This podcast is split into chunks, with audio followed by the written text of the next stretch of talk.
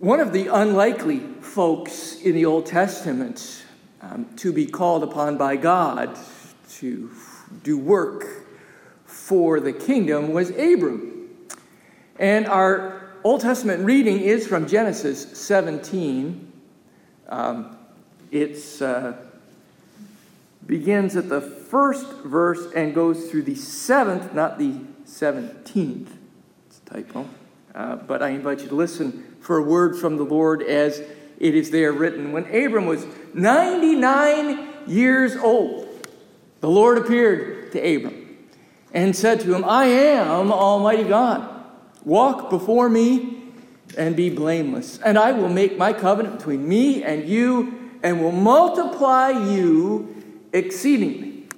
Then Abram fell on his face, and God talked with him, saying, As for me, behold, my covenant is with you, and you shall be a father of many nations.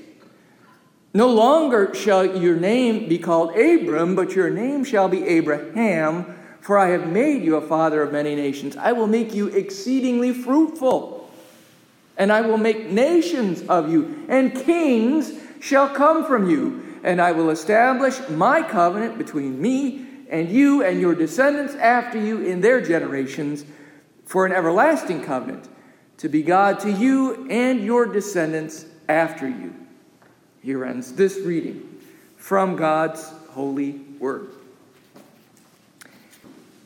This morning's New Testament reading comes to us from the Gospel according to Mark in the eighth chapter, beginning at the 31st verse and continuing through the 38th. Again, I invite you to listen for a word from the Lord as it is there written. Then he, Jesus, began to teach them that the Son of Man must undergo great suffering and be rejected by the elders, the chief priests, and the scribes, and be killed, and after three days rise again. He said all this quite openly, and Peter took him aside and began to rebuke him. But turning and looking at his disciples, he rebuked Peter and said, Get behind me, Satan. For you are setting your mind not on divine things, but on human things. He called the crowd with his disciples and said to them, If any want to become my followers, let them deny themselves and take up their cross and follow me. For those who want to save their life will lose it, and those who lose their life for my sake and for the sake of the gospel will save it. For what will it profit them to gain the whole world and forfeit their life? Indeed, what can they give in return for their life? Those who are ashamed of me and my words in this adulterous and sinful generation of them, the Son of Man will also be ashamed when he comes in the glory of his Father with the holy angels. Here ends this reading from God's holy word. In this morning's gospel reading, we begin with Jesus doing some of his teaching with his disciples. Ah, some good old fashioned, real life in the flesh, face to face, live and in person interaction and instruction. What we wouldn't give for more of that about right now. But this past week, the first full week in the season of Lent, wasn't all that unusual for me in this new normal, as folks like to call it. In the era of pandemic, we've all had to make changes, sometimes significant changes, to our routines. Some of the changes I've had to make, some of you have also had to make similar. I find I am participating, for example, in more workshops and meetings than ever before in my life. On Thursday, for example, I had three that spanned nearly five hours, back to back to back. Perhaps this is in part due to the fact it's become more the rule than the, than the exception for us to not meet in person. So technology has made it easier for us to have more of these meetings than we otherwise would have been able to have. And in part, the workshops and the meetings are more numerous because there has been, there has been so much more new stuff to be discussed, what with having to adapt, to assess, and to readapt to new conceptualizations and practices of what it means to be church and how to go about living into and inviting others to participate in a socio spiritual fellowship that is anything but new. In one of the multitude of the workshops and meetings from this past week, something stood out to me, and I wanted to share it with you because providentially, I think it speaks directly to this morning's gospel text from Mark. The insight came from all places in the midst of a conversation that was happening concerning social media usage. This might sound a bit odd, but it was specifically in the context of helping faith based organizations become more comfortable with and adept at utilizing some of the tools that are becoming available for assisting in the work of manifesting the kingdom of God and making disciples of all nations. After talk about choices of image types and the proper use of hashtags and other thrilling topics, the content matter expert leading this workshop segued into a discussion on the cost of conversion, and that caught me up short. Now, she was talking about the sort of cost benefit analysis that ordinarily takes place when it comes to getting a potential customer or viewer of information, in our case, to become a transactional customer or to see something or take some desired action on our content. How much cost and effort is too little or too much to accomplish the desired outcome? That's basically the marketing theory that we were being introduced to at this time. But all I could hear over and over again was the refrain the cost of conversion. I'd like to think that it helped that I'd been storing in the back of my mind somewhere these words from the eighth chapter of the Gospel according to Mark, as I had read and reread them in preparation for writing this week's sermon. But whatever the case, I'm sure the Holy Spirit was at work ensuring that I didn't miss the theologically charged phrase amidst all the practical information that was coming our way in this very helpful, albeit remote, educational interaction. The cost of conversion. That idea was the very one that Jesus was addressing with Peter and the rest of his friends, too. Now, I have to think that Peter thought he knew something about all this already. After all, Jesus had called Peter out of his previous profession, as he had done with all of the disciples. They had left their boats and their homes they had left their families and the lives they had known to follow Jesus as he traveled all around the region. Surely they knew there was a cost to following this rabbi. But it's apparent that Peter lacked a grasp on the true depths of the cost of this endeavor for Jesus and for his followers. Oh, yes, indeed, the rewards were still there and they would continue to far overshadow the investment that Peter and company, and we too, for that matter, have been invited to make, but the costs are not insignificant. Admittedly, it was probably better that Peter and the others didn't know from the get go exactly what they were getting themselves into.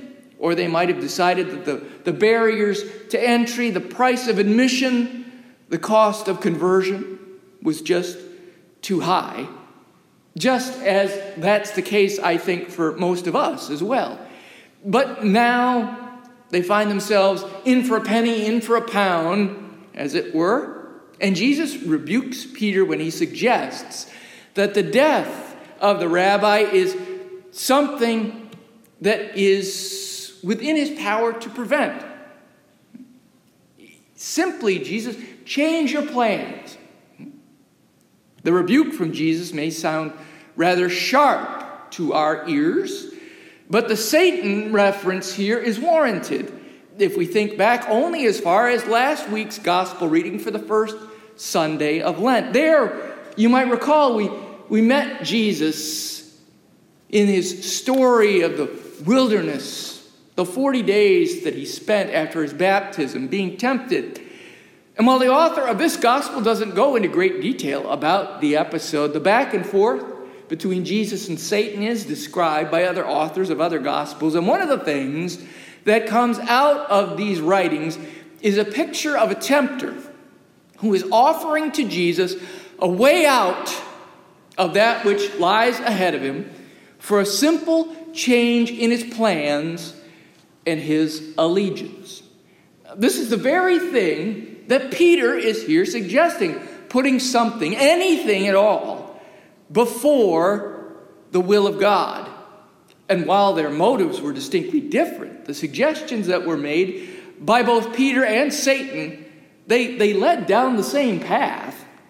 For if Jesus turns away from the will of the Father to seek the will of another, or even to seek his own will, then humanity does not have a new Adam.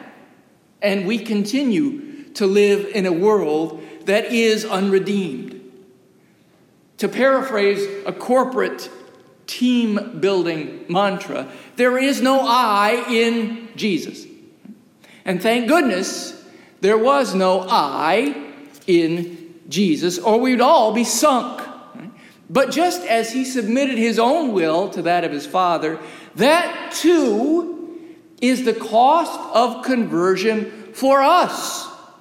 It is the crucifixion of the self. Lent. It's a perfect time to consider the ramifications of that. On Friday, as the men met again across the river for our weekly breakfast and Bible study, we touched a bit on this subject. It wasn't the first time, mind you, and it probably won't be the last, but once again, the scriptural text we were looking at promoted an examination of the pervasiveness and the effect of an egocentric culture and the challenge that it presents to Christianity. Lent can be a time not for only considering the cost that was paid by Jesus on our behalf, but also the cost of our own discipleship, the cost of conversion. What it has been, what it is in this moment, and what it might be in the days that lay ahead. Peter would come to understand slowly and a bit more fully over time what the cost was for Jesus and for himself. As far as we know, only one of the named disciples were not killed on account of their association with Jesus and his cause. With billions nowadays professing to be Christians, the proportion of believers to martyrs has decreased drastically over time, and that's not a bad thing, certainly, but it can be, in a way, too much of a good thing. By that I mean if we are no longer, if we no longer bring to mind the risks associated with being followers of Jesus, well, how dedicated are we really to that cause? Christian discipleship, after all, has always come with a risk to self. Paul describes us as having to have to die to self in order to follow the Messiah. In this morning's gospel text, Jesus himself says of his disciples, they will need to take up their crosses and follow him. No, really, that's precisely what he is calling for. Ten days ago now, we successfully landed another probe on the surface of Mars. And if that wasn't a fantastic enough feat of rocket science, some of the brain power involved in that project sent, as part of that probe, coded messages for the rest of humanity to see and for anyone else who comes along in the future to find there on the Martian surface.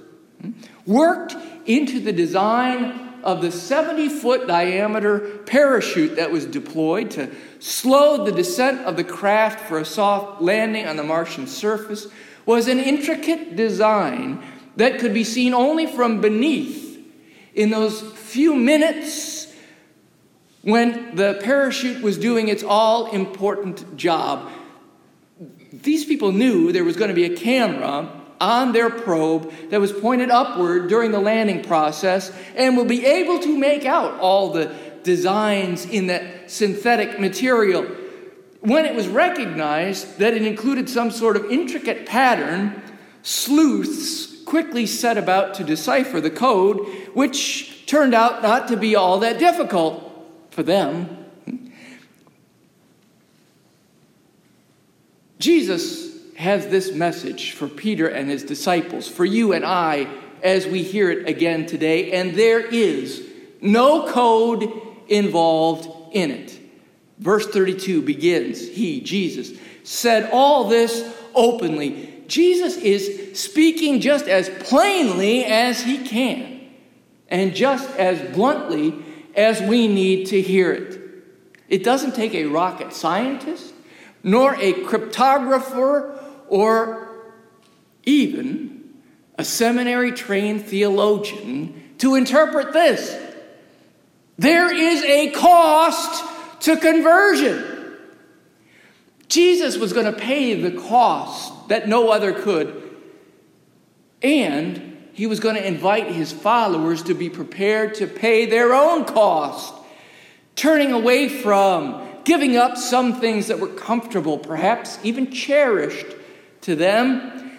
So it is that traditionally in this season of Lent, the faithful have been called to acts of penitence and repentance as we focus anew on the divine things and not on the human things. Conversion, by definition, means change.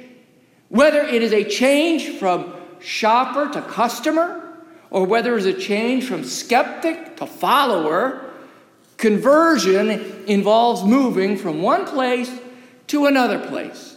And there is a transactional cost involved, whether it is measured in terms of shekels or dollars or Bitcoin or something even more dear to us than any currency.